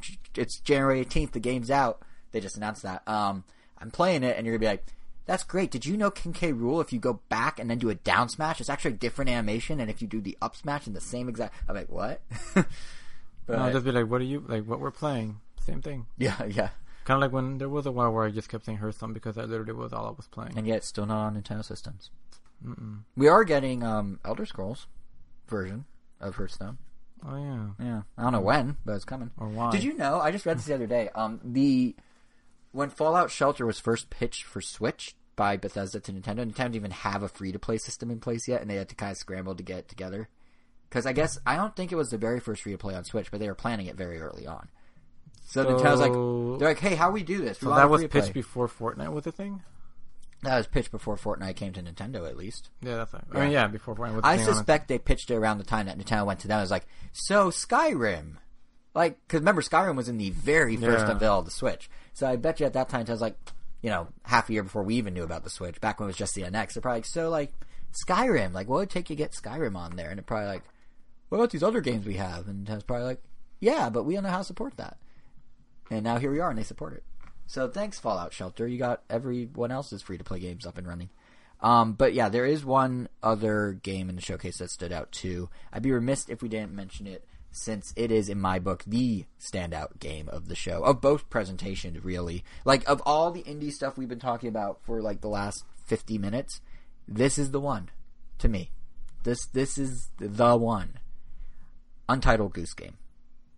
I mean, If I hadn't heard about it a year ago, see, I knew nothing about it. I would have been maybe more excited for it. But I guess I saw so many videos about it and so many. I literally knew nothing about. I don't know how I missed it. It's a goose and it's a game, but I knew nothing. It makes sense. I mean, I only focus on Nintendo, so how would I? yeah, exa- exactly. There's a ton of games that are coming to Switch, like indie games that many people think like, oh, like I never heard of this game, but they've been out for years. Like, Yeah, like there's a game called um Lifeless Planet that is coming out like on September 6th on the Switch. Apparently, it's been out on Steam for years because Obis already had it, and he was telling saying, "Oh yeah, I, I bought that game. Never played it though because because Steam, another." where you buy every game and yeah, it was, it was like a summer sale, you know. yeah, like you yeah, of course. yeah. I mean, the eShop's now suffering from that fate as well. But yeah, it's um, yeah, I didn't know anything about Untitled, and that's actually something I was trying to do with this, like, because you know, there's a ton of games that are being ported that we're not even talking about. You got your uh, uh, into the where are you Into the happening? brine. What is happening? Nothing. he just reached over to me while I was talking, like ran- randomly grabbed a sharp like thumbtack from his corkboard, and I don't know if he's planning to stab it with me at some point. They don't have what. to know that. They do because I got all tripped up in my talking, so I had to explain it away. Wow. Um, but no, there's um, wow, I just forgot what it was called. The strategy game, the one that Shadow dropped with the Ninja Showcase Oh, into the wow Star something. Nope. Whatever. into it's into the it's not into the brine. You're not a pickle. It's Super Brothers. no Sword and no, no, no, no, no, no, no, no. I'm glad you have a list though. It's um, Well, this is from the Ninja Showcase. It's probably no, it is from the Ninja Showcase. The World Next Door. No, Levelhead. no. Bullet, Oh, you have a second page. Mineko's Night Market. Treasure Chart. keep going. Keep going. Zarvot. Nope. Samurai Gunn 2. Bullet Age. The No. World Next Door. Levelhead. Well, that's the rest of it. You literally didn't write down the one game that's, That's, I wrote down all of them. Mm-mm. They're all on there. It's not here. Into the wow. I love how we just just grinded to a halt because I can't remember the name of the game that everyone's been raving about for the past week, and I do want to try. Is it that very pixely with skinny? It's the it's the Fire Emblem game. Into the no. What was it called? oh my god! That's a No. Fire Emblem game. No, I'm literally going to. This is insane. I'm sorry, listeners. You're all sitting there screaming at your devices. I assume, going like, "You, it's this, it's this game. How you not know?" But yet here we are with me just rambling as I pull up the uh, list of games so I could say its name because it's driving me crazy. Dragalia Lost. No, that's a mobile game by Nintendo. Into the Breach. I, it was on the tip of my tongue and it felt wrong, so I didn't say it. But I guess I was also right. Into the Breach. What else? Is So that's a port that we're not bringing up. We're not bringing up uh, Chasm coming to Switch. We're not bringing up. Bat- you named off like half the ones that we're not bringing up. All the ones we're not bringing up because, like, yeah, it was as you point out. There's so many old games that are now coming to Switch. That's kind of too many cooks spoil the broth. yeah, but it's kind of like hard to you know be. Oh yeah, check out this game. But Goose Game, Untitled Goose Game is the exception in my book because what a great First of all, it's not out on anything yet, so ha. But it's still first on Switch and PC. But what a great concept. I mean, it's obviously cut from the same cloth as Goat Simulator or Octodad, but the premise is you are a goose and you have to harass people, and it's an open sandbox world, but you have missions of how you can go about harassing people, and you go harass them. And again, you're a goose. So that that's there's not much else to say about it. It has a really cool art style. It's kind of like Samurai Jack if Samurai Jack was a goose. Yeah, it's quirky. It, Yeah, it's like I'm not even kidding. How It feels like, like something that would be like like a micro game in WarioWare, but it's like a full Yeah. game, which is like like they're literally building an entire like world for this goose to explore and eat people's picnics and poke at their Take legs their glasses. and take their glasses and honk. And I mean, this isn't saying much because we don't know very many games 20, coming out in 2019, but Untitled Goose Game is my most anticipated game of 2019. That's right, more so than uh, Fire Emblem, more so than No More Heroes, more, more so than presumably the new Pokemon RPG, which I think is late 2019, more so than Metroid Prime 4 because we haven't even seen what that looks like. It's all about Untitled Goose Game. I think we should just end the podcast. There's nothing else to say. Let's just end the podcast. No, I'm kidding. All right, But, fine. uh, no, no, no. You're like, yeah, it's a short episode. Great. No, there actually is a lot else to say because I, I mean, do you even care about? Are you are you getting Untitled Goose Game? Do you have any interest, or are you over it because it's a year old in your mind and been there, done that? kind of. I feel like I've I've had my fill of footage and Yeah. stuff a- that, that I'm kind of okay with not playing. I, That's kind of I- I- thing is like I mean, I for a comedy game, you can't really get away with uh, yeah, it's like the joke. I already saw the Yeah. punchline, and I've got. Which is I, I was able to like simmer in it for a while, and it doesn't help that. I mean, when is it coming out? early 2019 is all they said. There you go. Post Smash. Ah, post Smash Yeah. Brothers. Boy, I think I think this podcast is just going to turn into a Smash Bros. podcast starting December 7th. Yeah, you might have to do it solo for a while until like the honeymoon period It's is just over. gonna be and like- then- I'm like, so Nintendo announced Metroid Prime 4 today. It's like, pff, I already have Ridley and Samus and Dark Samus in my and Zero Suit Samus in my game. I don't need that. Like everything that they announced to just find a way to tie it back to Smash. I guarantee it. easy. I mean, they have so many characters. I know it's literally the easiest job. But um, yeah, I was saying there's not much else to say about indies after Untitled Goose Game, so so we might as well just move away from indies because while all that was going on and unfolding, there's also an event over in Japan called the Computer Entertainment Developers Conference, or CEDEC, rolls right off the tongue. And this year, none other than Shigeru Miyamoto was the keynote speaker. And that in and of itself is pretty noteworthy, but what makes it really noteworthy is that a large portion of his speech was about the value of software. Essentially, he was pitching the end of free to play. Like essentially Miyamoto echoed echoed the old sentiment that uh, Satoru Iwata gave way back in a GDC speech he did late in the 2000s. I'm going into Nintendo historian mode here, but there's this thing he ran this whole thing around time of the DS, and he was based and the Wii, and he was basically like, it's important to set a value on your games. So at the time, he was pushing against the concept of the race to the bottom pricing, where um, you know that was just starting to bubble up with the rise of the App Store. So 99 cent games are bad. You should make people want to pay more money than that, or else no one's going to buy better games, and you won't have the budget and whatever. Now in 2018, similar idea from Miyamoto, but it's about free to play instead. So his specific concern that he outlined is that if you try to nickel and dime folks with in-app purchases, you'll ultimately end up becoming too greedy and turn people off. You have so many layers and systems of mechanics that the game won't be driven by your gameplay ideas, but will be driven by money making schemes.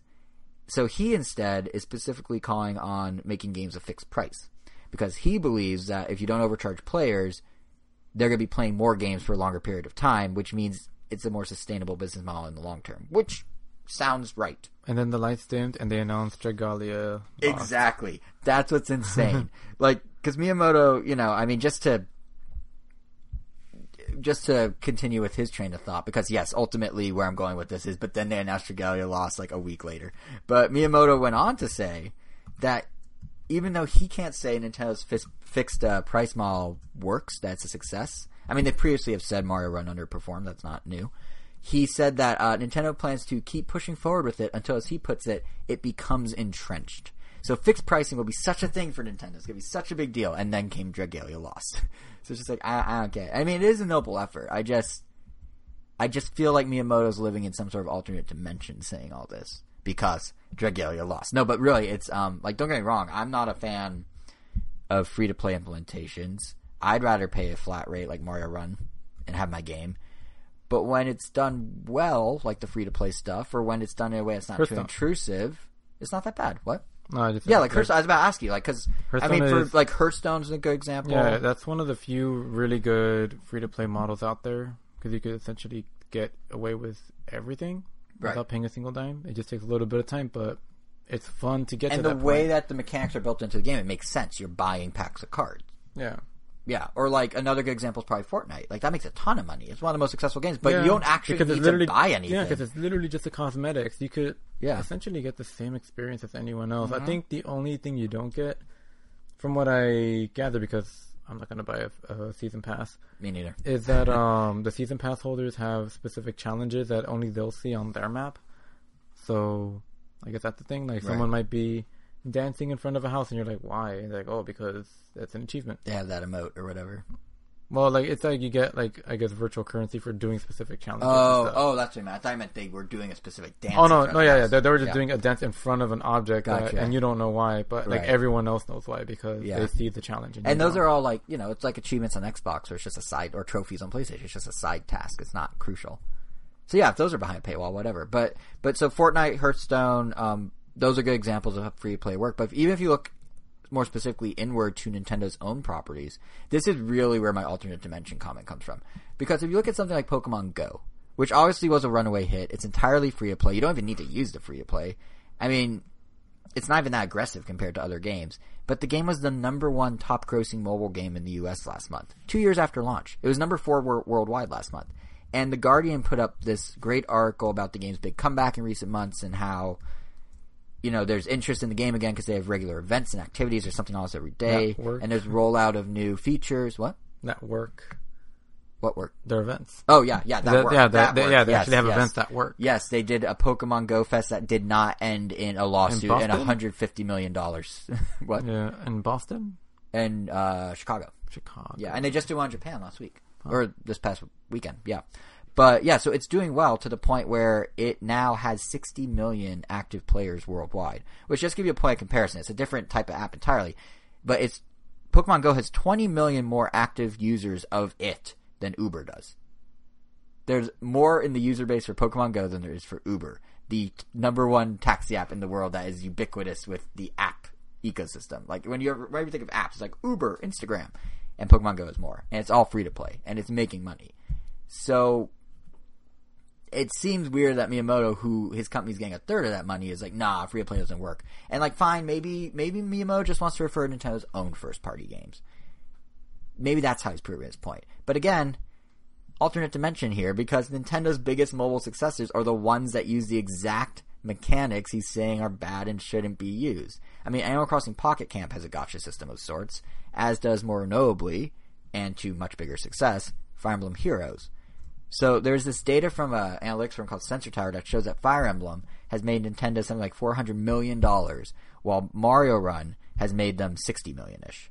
That's a very big difference. So for Miyamoto to be up there and be like, "Hey, I don't think we should do free to play mechanics. It's not worth sacrificing your games. And now on the side being like, but my company's gonna go ahead and do it and sacrifice our games. It's just, I don't know, it's very contradictory. And, you know, then you have Nintendo's new president, uh, Shuntaro Furukawa. He was going on record just a few months ago, right when he became president, that he wants to make Nintendo's mobile business a billion dollar business. Which brings us back to the cognitive dissonance that is Dragalia lost the same week as Miyamoto saying all this stuff like Nintendo did a big special direct for Dragalia Lost. Um, is the first real news on the game. Uh, and for those who don't remember, Dragalia Lost is that uh, collaboration they're doing with Cygames, which is huge in the free to play space in Japan. And for Nintendo, the benefit is it can now take that easy moneymaker, go global with it, build a new brand, that sort of thing. So it's an original IP. And uh, because it's with Cygames, guess what? It's not just free to play; it's like super free to play. It is tripling down on everything Fire Emblem Heroes When does. does it come out? Uh, September twenty seventh, Oh, soon. the same day that I'm gonna go watch the Transformers movie. In theaters for the first time since the 80s. Yeah, that movie originally aired in 1986. I was not born, so that'll be interesting. I've never seen it in a theater. I've always seen it at your You- apartment in college. You couldn't have. I know. Yeah. I also wasn't born. yeah, Yeah. weird. But yeah, it, yeah, weird. We they're really old. it weird because I'm only a few months older than you. It's more than a few. Mm-mm. It's like four. More than a few. Anyway, Anyway, no, but so Dragalia Lost, yeah, they're tripling down on Fire Emblem Heroes. You like you know gacha, you know Fire Emblem Heroes like summoning gacha system. Yeah, you How about- marbles and Yeah. yeah. How about three of them to do anything in Dragalia Lost? Huh. So, like to be fair, the game actually does look pretty fun. It's base like it's an action I RPG mean, I like some burgers with triple meat, so why wouldn't I like a triple layered because it's system of triple the chance of wasting your currency Hmm. that you either paid for or earned through hard manual labor grinding. through grinding. Yeah, but like to be fair, the game does actually look fun. Is what I was starting to say. I mean, it is an action RPG, so obviously it has to be mobile friendly, which means you kind of just drag your finger to move, you tap enemies to attack. But there, there is cool stuff. There's um, a local multiplayer feature that lets you play across devices, which is kind of neat. So you can, you know, multiple friends with iPhones all in one place can play together. There's this whole transformation system where you like build up a meter, you turn into a dragon briefly, you then like unleash more powerful attacks. Like the whole thing is very much kind of this real time action RPG in the vein of like Gauntlet or Diablo maybe, and that's kind of cool to have on mobile. But and it's not the first game to do that, by the way. But it is kind of cool to see Nintendo dip in. But if you look at like the structure and presentation, it is very, very much Fire Emblem Heroes, just reskinned as an action RPG. I mean, you've got a b- bajillion characters. There are sixty characters you can play as, so it does have some nice variety. Um, I believe each has their own dragon, and it has different attacks, which helps as well. But um, of course, the characters also fall under different classes. So there's strengths and weaknesses. There are four in total. Uh, there's a whole weapon system with like a rock paper scissors style mechanics of what trumps what. You know, it's all the sort of stuff a typical action RPG would have, just kind of mobile friendly. But then you get to the triple gacha system because the only way to get those characters and to get those weapons is summoning them. And you can summon them using in-game currency that you accumulate by grinding. You can summon them by buying it with real money. Some of the characters can be unlocked as you go through the game, but much like Fire Emblem Heroes, like identical to Fire Emblem Heroes, they all have star ratings attached to them. So if you want to up your character's star rating, how you do that? Well, a lot of grinding, or, or, what if you just summon a second one? Boom, there you go, instant boost. So it's all very much getting you into that gacha system. You have the you know the character one, the weapon one, and then the third one, independent of those, the tri- the third layer is something called um, Wyrmprints, which I think that's how you pronounce it. I don't remember what they said in the direct. I think it's Wyrmprints, But basically, these are special unlocks that can boost your character's stats beyond just the game's main grind. So these require their own special currency to to summon, of course. And like any good mobile game, on top of all that, you also have time based elements. So you have a castle where you can build facilities and train your characters and grind them automatically, but you need to pay again with either real or fake currency. So like the parallels Fire Emblem are definitely here. Like it ultimately, in the same way that Fire Emblem Heroes streamlines like strategy RPGs, this is doing that for action RPGs, complete with the same structure on top. And it's just weird that Miyamoto's like, yeah, we shouldn't do this as Nintendo's announcing this. Like, the the to Dragalia Lost credit, it has an edge over a lot of mobile games, and that looks very high production. It looks pretty fun. Um, that's something that Fire Emblem Heroes did really well, and it worked well because it wasn't too overbearing with the money making schemes while still offering the high production and fun. So if Dragalia Lost can mimic that, sure, maybe. So it, like it maybe Miyamoto's point can still stand about other games, but it's just kind of this weird back and forth. And I'm kind of curious how Dragalia does because it's a brand new IP. It doesn't have the brand recognition going for it like Fire Emblem Heroes. Like Fire Emblem Heroes, people bought into it and got hooked on it. It's like, oh, I love Fire Emblem. How do you get someone to triple gacha in a game with characters they haven't recognized and no real emotional attachment to? I think I'm a big fan of the name. I would have just liked it was just Dragalia. Yeah, Lost is kind of a weird Yeah. extra. But yeah, it means like, but it all means the game has to perform on its own merits more than anything else. So this is really the test of free to play for Nintendo, I would argue. Um, and it, I don't know, kind of, as much as I was talking up how cool some aspects are, it does look pretty generic. It's like t- typical JRPG. Like, I'll check it out. I'm gonna download it. But are you gonna download it on Transformers Day, September 27th? No. Yeah, that's what I figured because like it's not, it doesn't have an, the same sort of hook. And also, you don't like RPGs. But that's a whole nother, or sorry, uh, certain RPGs. Like you don't really play Fire Emblem, so you didn't get Fire Emblem either, right? I don't really consider that an RPG. Strategy yeah. RPG, technically. Yeah. I should have clarified. I should have said strategy RPG. From Actually, yeah, this is more your type. You like action RPGs. This is like kind of Tales-ish, except yeah, real but time. why play anything else on my phone when You could play Hearthstone and Smash for the rest of your life. no when I Oh. don't play anything on my phone? Oh, that's fair. I don't want to have any games on my phone. Right. Also on tablets, just saying. But but to Yeah, but why play anything on my tablet when I could play? Yeah, I know, I know. To quickly tie this all back to the Miyamoto free to play con thing, I feel like you got to practice what you preach, and something like Dragalia Lost is kind of the opposite. Um, like a lot of what Miyamoto has been saying is true.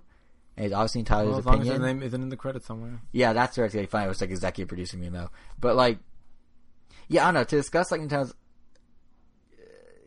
yeah, to discuss how Nintendo's gonna like drill paid mobile games into people's heads till they accept them, while simultaneously Nintendo is making bank mostly off the exact free to play models he's bashing, just seems strange. I don't know. I mean, maybe Mario Kart Tour, that rumored mobile Zelda game, will um, have a fixed price. And who knows? Maybe Nintendo's going to use its free to play games and the money they make from that to kind of subsidize lifting up games that are priced at the front, which they know won't make as much money, and they have to sort of balance the two in order to hit their one billion. I don't know. Like, who knows what the strategy is? But it's just it's a weird look for Nintendo and Miyamoto right now. For Nintendo to be like, check this out, would be like, don't look at that. so we'll we'll see. I mean, lucky for them, they can get away with mobile being super random and weird right now, and doing weird stuff over there because they are killing it on the traditional game side. Um, July Just NPD, killing it. they are killing it. Like July NPD numbers came out. Good news all around for Nintendo. Um, really good news for the whole industry. The industry was up 14% July 2018 versus July uh, 2017. But Nintendo, they, they kind of stole the show. On the hardware side, Switch was the number one system, both in terms of money made and units sold. Uh, this marked the first time since December 2017 that Switch generated the most in hardware dollar sales, in case anyone has a uh, Jeopardy question about that in the future. It's also only the seventh month since the Switch came out in March 2017 that it managed to do that goal. So, a little fun fact for you. But more significantly, the thing that actually matters the best July of hardware unit sales that Nintendo has seen since 2009. Finally. 2000, My favorite 2000 part. You have a phone in here? Oh yeah, there's a phone in here now. Wait, look at that. Weird. I had no idea there was a phone in here now. Oh yeah, because you got new internet. It probably came with the phone. Yeah. Does your phone read off the phone number for everyone listening to then call and be like, "Stop calling"? Yeah, You can just let it ring. We'll just talk about it. we'll go on on Nathan. Oh, it does. Oh, it's gonna play the message. Oh, they hung up. That was exciting. Oh, that was. this is the type of live experience you get on a live show that we're just gonna pretend this is. Yeah, That was. We need to be aware of that. In That is, yeah, that, that is a first. And yeah, Six and a half first. years. Yeah, Yeah, all We've had text messages, we've had emails, we've had people, we've had squeaky doors, we we've had music outside, but we have never had a phone. had a live caller to call into the episode. nice thing is that we can mute it, so there's that. Yes, but anyway, what I was gonna say is, um, you know, the, Yeah, the actual it wasn't a phone call. That was the important sales stat bell that ring. That was like the her the little jingle that plays when there's an important stat. Because I mean, not, the last time Nintendo sold this many hardware units in a July was when Wii Sports Resort came out. Like that was the peak. What is your phone now doing? Well, anyway, that was like the peak of the Wii days. Please ignore that. I'm I'm just enjoying this. This is we're not taking any of this out for the record. This is all staying in. People have to know how the meat is made. They need to know what's in the sausage, not what's in the sausage case. Like this is that opportunity. You guys think we're professional? We're not. Actually, no one thinks we're professional. I should be fair. How's that going? Um, You know, an easy way to turn off the ringer is to take it off the hook, and then just let it like kind of act like you're making a phone call and just have it sit there. Like turn on the phone, just have it sit there, so no one can call in. wait, but we also don't want that because Well, no, go voicemail. They call in and it goes to voicemail. The random of random Nintendo was just well, because fulfilled it's still today. a phone in the house proper. Oh well, those will still ring. It's just this. Yeah. Oh, I don't know actually. Good point. Yeah, we'll have Well, we'll out. find out. The random of random Nintendo, ladies and gentlemen. I almost want to be like and scene. That was all a demonstration of. In the future, uh-huh. we could just move it to the other room. Yeah, we'll Pull figure up it the out. phone or something. We'll figure it out. But my point was, Switch is doing great. Like best since the peak Wii days. Um, of course, what's driving those sales are the games. Nintendo software sales have been huge in July, and actually since the start of 2018, they've been the top-selling publisher across the entire charts, based on just physical sales, which is what's sort of important about that. Like that's not eShop downloads, which make up a bigger and bigger part of the Switch. All these stats are about software are strictly hard, uh, physical copies you get in store. So in July, Nintendo is actually the only company to see year-over-year software growth. They to the tune of uh, seventy percent, which is nuts. To have your game sell seventy percent more this year than last year, that's crazy. And at the top of that heap is surprisingly um, Octopath Traveler. That was the number one game on all platforms in the month of July. And I don't know, to it, it to me at least, maybe you feel otherwise, Angel, but to me at least, it was surprising to see an old school 2D JRPG be number one in the year 2018. this is the year that it would make the most sense. Is it? Why do you think that? It's a resurgence. Ah, that's what I was thinking too. Just like how fighting games kind of died off for a while, like around I want to say 2004 when Street Fighter 4 came out. Like there were basically no 2D fighters. Like they kind of died off with Street Fighter 3. No one gave, no one cared. And then after Street Fighter 4, then you suddenly got Mortal Kombat, and then you got another. Um, then the Guilty Gear started like hitting back hard, and now you have almost too many. So yeah, I same think, thing, but for that. I think it's partly like I wonder how much that resurgence is in part due to the nostalgia wave we're going through. Because like if you look at Octopath Traveler's neighbors on the chart in the top ten alone, you got 3D Mario with Mario Odyssey, you got Zelda with Breath of the Wild, you got Mario Kart, you got Crash Bandicoot N. Sane Trilogy back on the chart in the top ten. So it feels like and and you know fighting games were big in the '90s. These JRPG 2D ones were big, like the early Final Fantasy games when you look at it through that lens and what you're describing with the resurgence, it, it, like Octopath is obviously the one that's going to be number one. But we got so entrenched in the recent mindset of what a game, what, what a successful game is, that I guess we kind of lost sight that that could happen. I At least me personally. They were marketing that game like crazy. Oh yeah, they were. It's on TV all the time as part of like a Switch sizzle reel. Yeah. Hmm. But uh, Octopath's actually significant. Wasn't it there like since the beginning, like when the Switch got They it was one of the very early ones. Yeah, I think it was in the January presentation, not the uh, Switch unveil with with Karen going to the rooftop party with her Switch. But uh, Octopath's also significant, not just because of how well it's doing um, on the chart now, but it's keeping that monthly drumbeat of releases going. Although this, it feels like like if you, if I were to say to you, do we have as many cool games coming out in 2018 as we did in 2017 for Switch? Most people would probably say no it's not comparable. But if you look at what Nintendo's doing, it is exactly the same one major release a month. We had Labo in April. We had Donkey Kong Country Tropical Freeze in May. We had Mario Tennis in June, which went on to be the number one selling game in June. And now in July, we have Octopath, which also is going on to be number one. So I, I guess August, Monster Hunter, they maybe gave that to Capcom in hopes they'll do well because Monster Hunter Worlds is doing so well. I don't know. But they are keeping that rhythm going. And in September, we have um, another Labo plus Xenoblade and some other small stuff. Like they're trying to do that. So it, it's one of those things that it didn't like feel as crystallized as 2017's drumbeat, but now that I'm like looking back at the charts and seeing everything, yeah, we kind of had the drumbeat. It's still going. Nintendo's still very successfully doing a game a month, which is cool to see. Um, but no, I, I also mentioned Crash on there, Crash Bandicoot. That in and of itself is an interesting story. I feel like because Crash launched a year ago on the PS4, and it just now came to both Xbox and Switch in July, or well, technically late June. But uh, what that means is those two versions alone, Xbox and Switch, ports of a year old game, were enough to propel Crash to number three on the chart. A year old game, number three, off just like. Unless that year old game is called Grand Theft Auto 5, it's pretty impressive for a game to st- be on the chart like that. Like Grand Theft Auto, by the way, number two in the month of July, it's been on the chart for like five straight years. I don't understand how. Like what? I know it has the GTA 5 online elements and all that, but like seriously, Grand Theft Auto is unstoppable. If it doesn't come to Switch, I'm gonna be shocked. But anyway, we don't necessarily know the breakdown of how Crash did on Switch versus Xbox, but um, we do know that according to NPD analyst Matt Piscatella, Piscatella, I guess is how you say it. He um, he's saying that most Switch third party games are doing quite well. So I don't think Crash is number three on the chart in some sort of weird. It's all due to Xbox scenario. Like Switch definitely had a hand in it, so it just kind of further pushes yeah the resurgence, nostalgia wave, whatever you want to call it, idea. Um, actually, Matt from NPD made another interesting comment.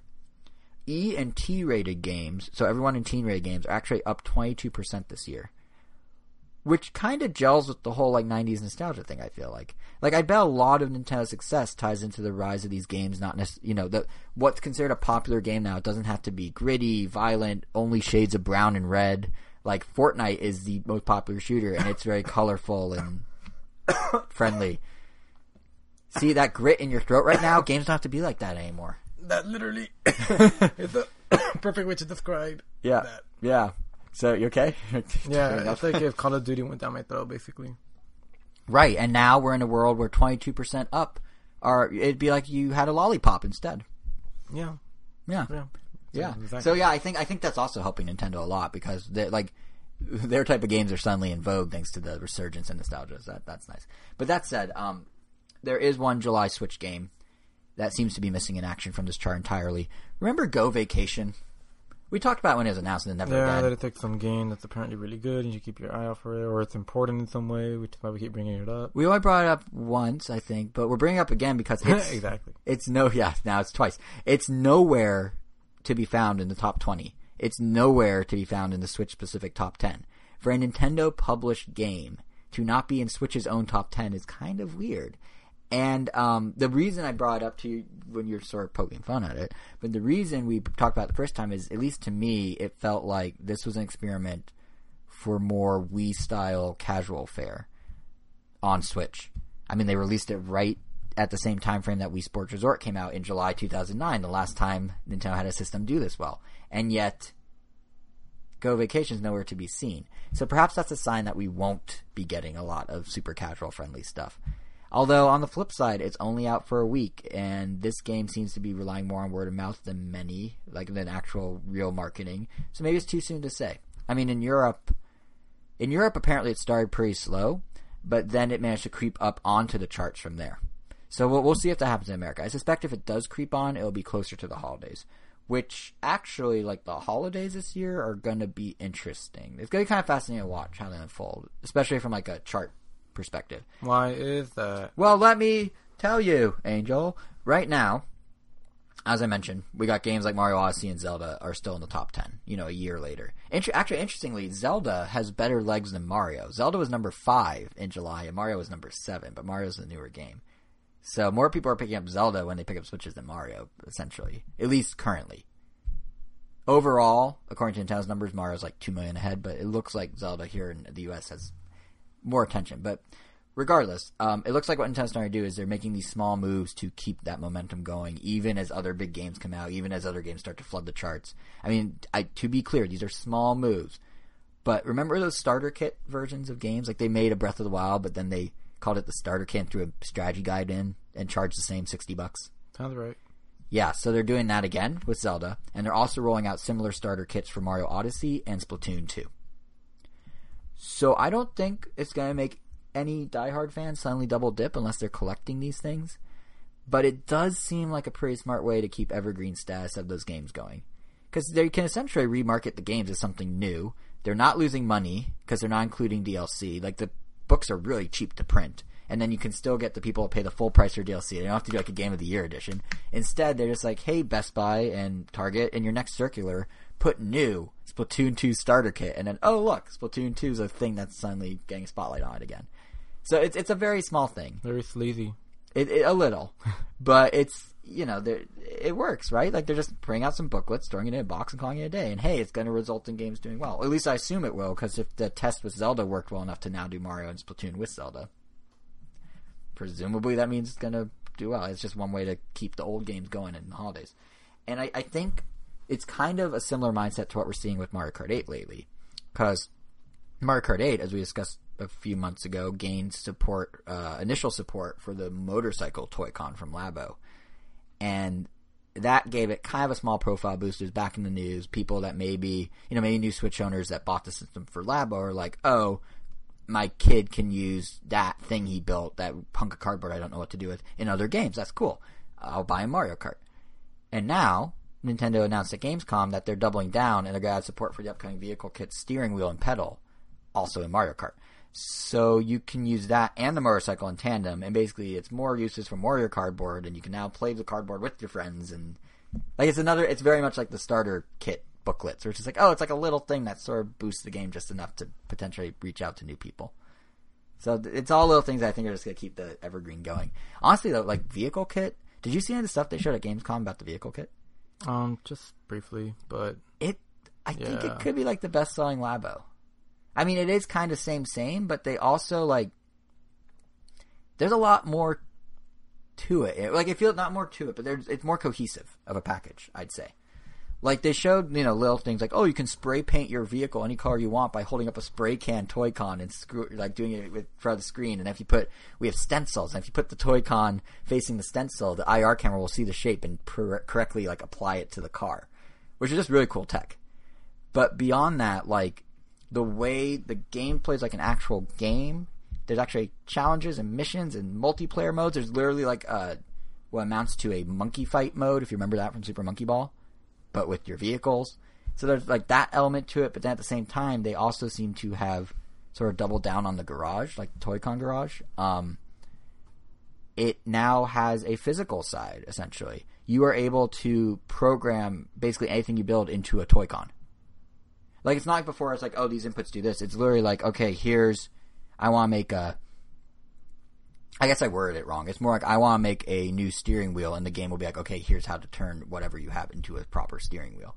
So it's kind of the inverse. And now, so you know, you have both sides of DIY coin, and you have more gameplay. So it's kind of like how people. I mean, for a simple example, when they want to use like a DDR pad to play Super Mario 64.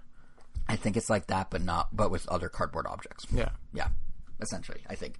So it's just it just feels like more like a holistic thing because you got both sides of the DIY, you got actual gameplay, but still some of the freedom to try new things because you have all that DIY. Like it's because Variety Kit was great and that had all these cool, basically tech demos, but there weren't really games behind them. There were some, like I, but they were shallow. And then Robot Kit was great and that offered, or what was great about Robot Kit from what I've read, I haven't actually played it, is that it offered more of an actual game, but then the kit was kind of crazy. So this is, and it didn't offer the creativity suite, so you couldn't like do the stuff with Garage that you could do in Variety Kit. This marries them together pretty perfectly. So I imagine if there were one Labo game that's like the breakthrough kit, I feel like the vehicle kit might be that. We'll hmm. see. I mean, it, it really it also depends on word of mouth. So Yeah. time will come. I mean, of course, there's also all the usual standard holiday stuff Nintendo's doing. There's a leak from Europe of a Switch hardware bundle coming with Smash in it, which I'm sure that's a you know everyone knew that was a given. I'm sure it's going to do well. Yeah, it's a gimme. Yeah, and then here in the U.S., they announced that Smash is actually going to come in two flavors. We're going to get a standard edition, uh, or a st- or a special edition, which comes with the steelbook we talked about last episode, plus a special Smash themed Pro controller, all for $140. But more importantly, are we getting one that comes with a controller and just the case, but with a digital code inside, like in Japan? No, I know, of course not. of course not. I really wish Nintendo would do the digital code with the case thing because, as everyone knows from the time I've talked about it over and over and over, I like having physical cases, but I don't need the cartridges. Yeah, the Switch definitely is geared more towards having a digital library. I mean, Like the fact that it's portable, like like yes, the cartridges are small, but as Jason can tell you, and as someone that tried to play a game with him and ultimately gave up because it was such a pain.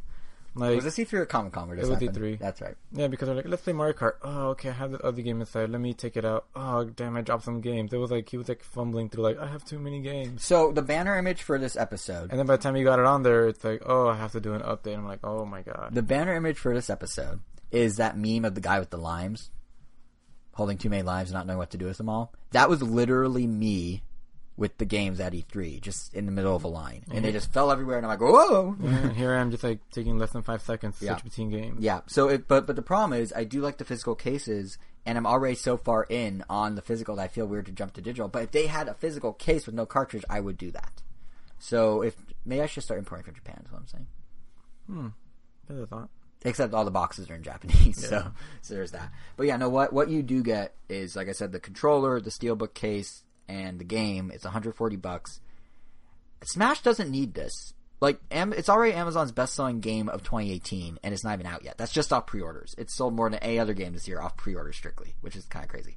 But still, it is nice to see that Nintendo's giving a collector's edition to those who want it. I mean, they're milking us for it. They're milking the fans. There's no doubt, but they're doing it in a very nice way.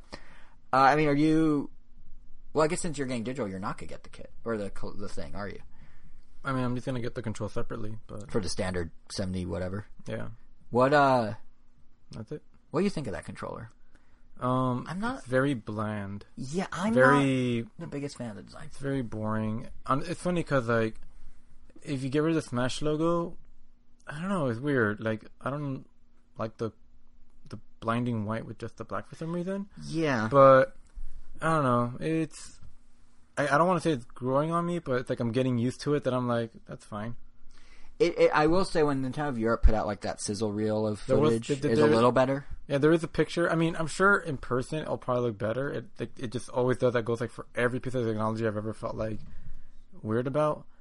Um, but there was a picture of like from a slightly different angle that made me go like, all right, it looks a little nicer. But I'm sure it'll look fine in person. I think what bothers me. I think what I'm actually gonna do Yeah. is I'm gonna take the I'm gonna unscrew the white bits and put them on my current Pro controller, So that that Pro controller with the Smash Bros logo is all black, but with the white Smash logo. That's what I was gonna say. And then I just have a regular Pro controller with just the white, which I feel would look a lot better for some reason. That's what I was gonna say. I think you can only do a two tone controller if you let the two tones be there in full. Putting the white Smash logo right next to the white grip on the side is like, well, it's not two tone. Now you just have like a weird white Yeah, like- extension or like splotch. the, like the Splatoon one works because you have like green and pink all Yeah. throughout the controller, and the Xenoblade and the Xenoblade one, the yeah, the red X is like a little. It's not as blatant. Like the Smash Yeah. logo just takes up too much space. It takes there. up too much space. That it's not a two tone. If it was just like a tiny logo in the middle, like it is for the GameCube controller, that would probably look nicer yeah, and more I like agree. pristine. But I agree. as is, it looks like two different people designed it.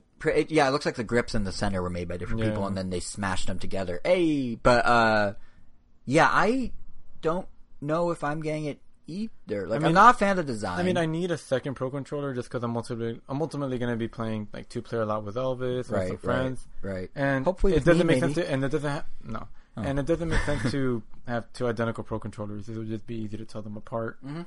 And of course, I have to get the Smash one if I'm gonna get any of them. So Right, but yeah, it's just it's that's just just what I'm stuck with. yeah. I feel like I haven't even. I, I guess the own- one, but I mean, It broke, and it's not official. yeah, It's Power A, not Nintendo. yeah, it's like Licensed, but not the Nintendo. fishy license, but yeah, best design, really good design. I really like how it looks. But Well, it's Bowser. It, you could put Bowser on like a trash heap, and you'd like it. no, I mean, I just like the matte finish to it. I oh, like, oh, that's what you mean. I, I- like that it has a, a shiny glossy D-pad. yeah, It just feels comfy, but yeah, I had to just die just yeah. after the warranty.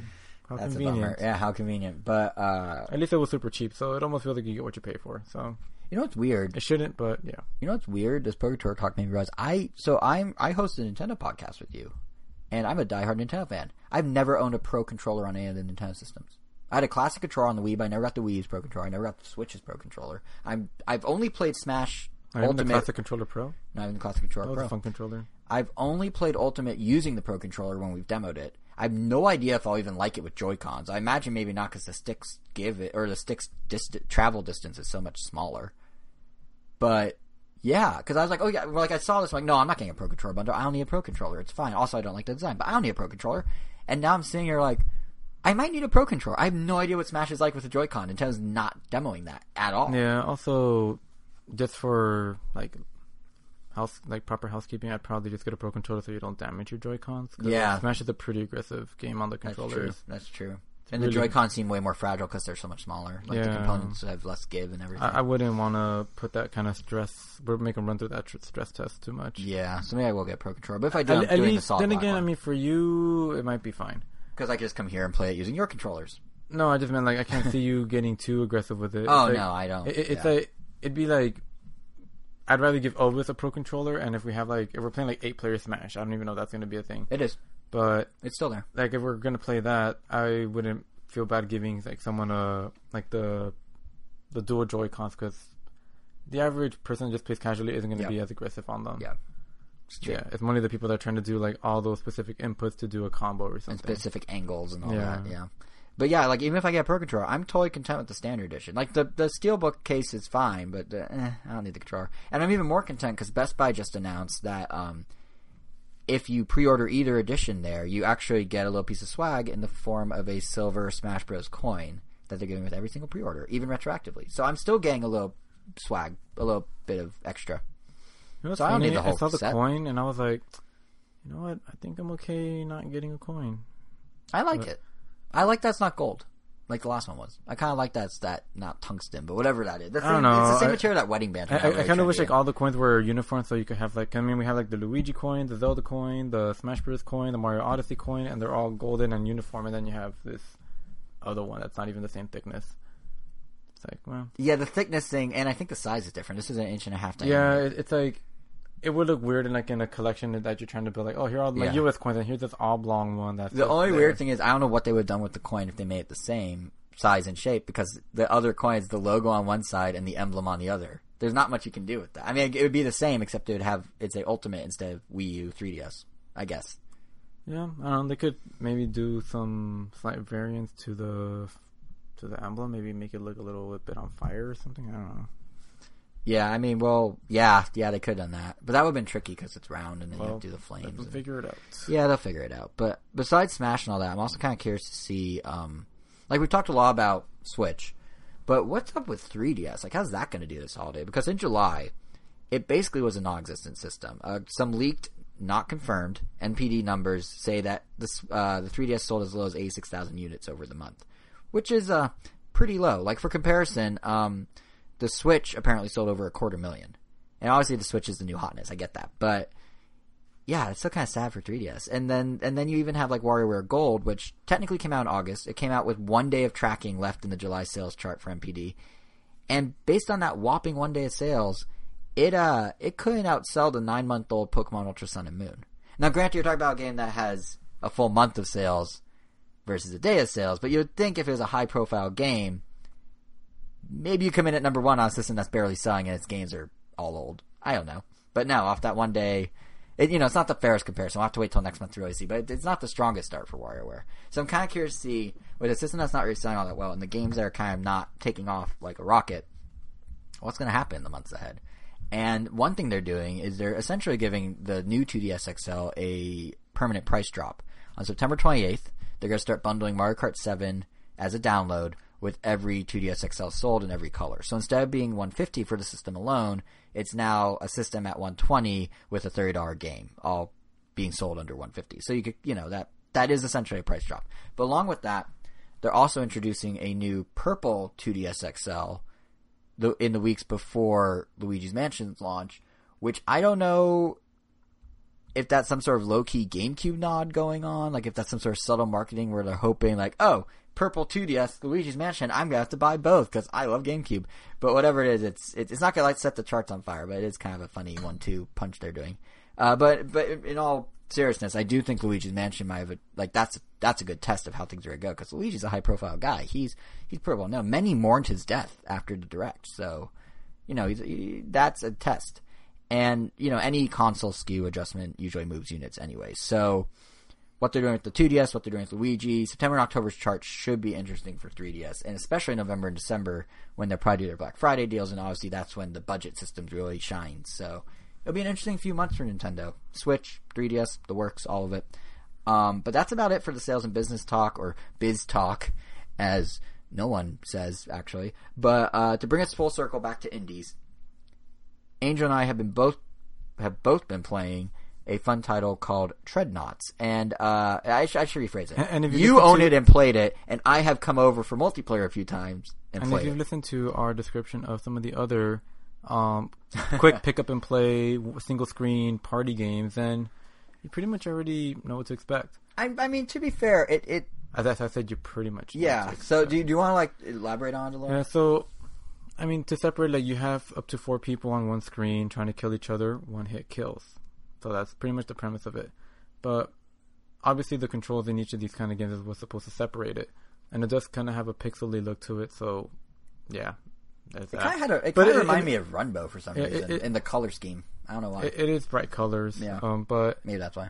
um, but the art is pretty. So I mean, that is nice. It's not like trying to look like an NES game. It's like trying to look like somewhere between like a Super Nintendo and an N64 as far as just like pixel fidelity.